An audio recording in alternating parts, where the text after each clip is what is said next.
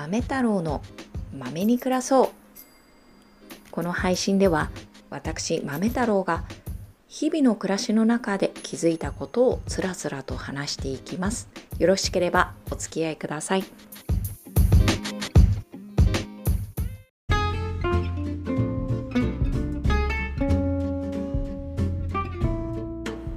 こんにちは。いかがお過ごしですか？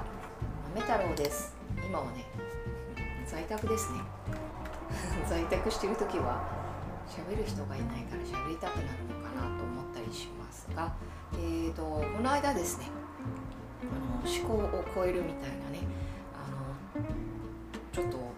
何て言うか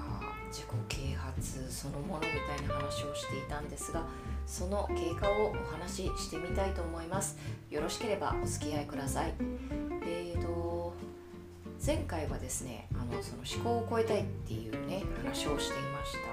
えーと、超えたい思考っていうのはあ私いつも何というかこの存在をね軽視されてるななんて思うことがあるっていうようなことでね。でそれをね他の人からもこう言われたりするわけなんですよ。なんかあの人あれだよね。豆太郎さんにすごくあの口調が強いよね。圧的な言い方をしてるよねみたいな話をしていて。ってなってくるとあこれって事実なのかなと思い出してくるんです。だけどそれをあこれ事実だよなとかいちいち認知しているのがとても不自由でこの思考を超えたい。なんかああ私あまたこんな言い方されてるってまあまた軽んじられてるってことだよねみたいな。なんだろうこの確認っていう。この確認作業をやめたいんです。希望としてはうんその相手？別にそんなにね何ていうか特定の誰かっていうよりはなんか私としては全体的にあれあの人もこの人もっていうふうに見えちゃってるんですけどえっ、ー、とその他者からのそのコメントはそのある特定の人だったんです。でねどちらにせよもうそう受け取ってしまうと嫌になっちゃいますよね。なんか1個嫌になったら全部嫌になっちゃうみたいな感じになるのでもうそれも面倒くさいなっていうのがあってなんだろう一人だけああの人もあの人もってやってるうちにものすごい疲弊していくんですよ。それが何ていうか目に見えて分かるような打撃じゃないだけに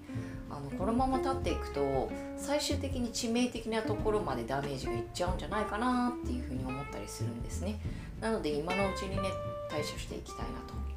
でこの思考はなくならないのでなくなるというよりは転換するであったり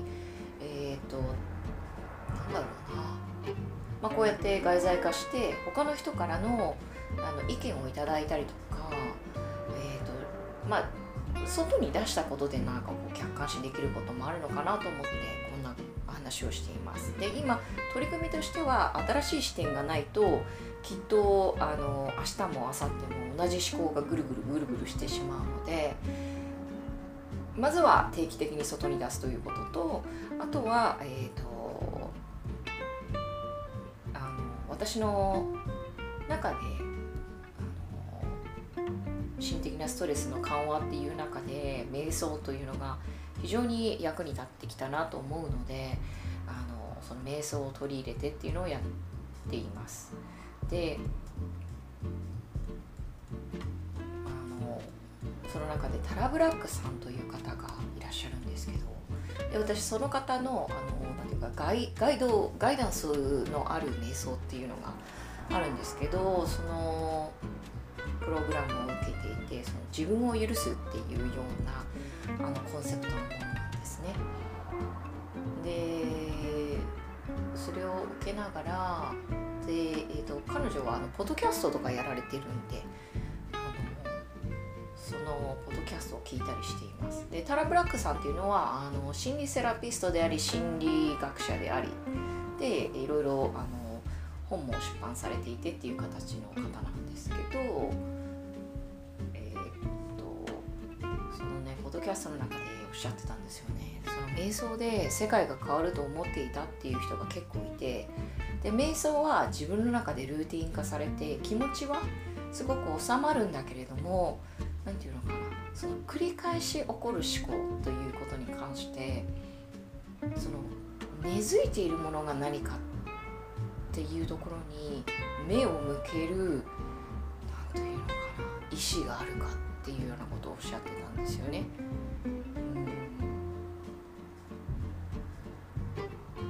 で、えっと、目を向ける意志っていうのは何ていうか結局その根元にあるもの根本的な問題の原因が何なのかというのを見るその何というか余裕があるかどうかっていうところだと思うんですけど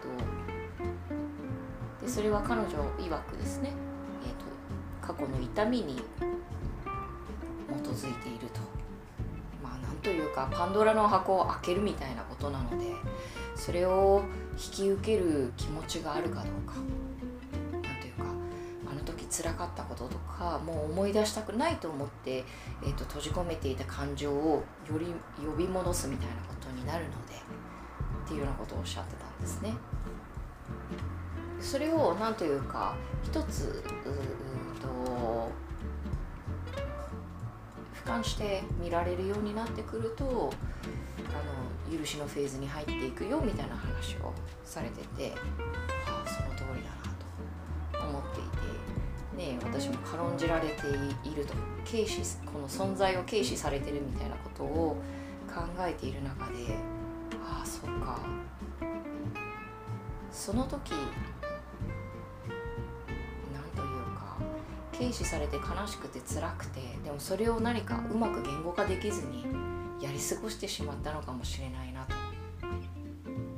で今はそれが気になるということはやはりこうそのままじゃいけないなって思っているとこのまま自分が分離したままで本当は大事にしなきゃいけない自分の気持ちとか感情とかっていうのを置き去りにしたままであの進んではいけないんだないうふうに思っています。でなんかこう何回かね、えーと、このポッドキャストでもお話ししてるんですがあのダニエル・シーガルさんっていうまた心理学者の方がいてその方が人生は統合作業だっておっしゃっていて本当にその通りだなと私も思っていてであるならばこの今回の話その繰り返し訪れる思考に関してもやはりあの自分の中に取り込んでいく必要があるなと思っています。それは、えーと、受け入れたくない自分だったと思うしそのままの自分じゃダメだと思ったから切り離してなかったことにしたんだと思うのでまたすごく感情的になったりするのかもしれないんですけど、うん、注意深く何かこうパッとね何かトリガーになるようなものが出てきてそしてその時のその経験なりまあいつの時点のとかはっきり思い出せなくてもああいう気持ちがあったなっていうのが思い出せればいいなと思っていて最終的にこう自分の中にあの取り込んでいければいいなと思っているんですね。なんかめちゃくちゃ抽象的ですね。うん、なんかほら傷ついた体験とかってなんかこれぐらいでとかなんか勝手に自分でねあの相対的なその心理的な痛みっていうのを誰かのものと比べてあの人と比べれば大したことないとかこれぐらいのことで弱音を吐いてはいけないとかこう自分に何て言うのかな厳しさを求めてしまうじゃないですか。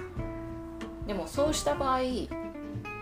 きっとその時に「ああそうだよな辛かったよね」って自分で自分に共感できてたらちょっと違ったのかなって思うんです。今こうやってあの尾を引いて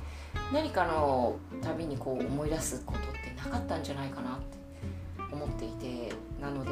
その周りの人とか子供にはねあのそういう思いをなるべくあの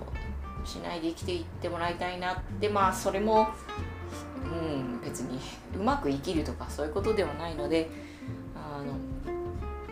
それはそれで経験として学びとあって学びとしてあっていいんだけど一つそこで自由になれて余白が生まれればもっと他者にもあの貢献できたりするのかななんて思ったりするのであのそんなことを思ったっていう話でした。ということで私の拙い話もう10分にも迫ろうとしているので、えーとをつらつらと話してまいりましたがお聞きいただきありがとうございます。これを聞いているあなたの一日が素晴らしいものになりますように。ではまた。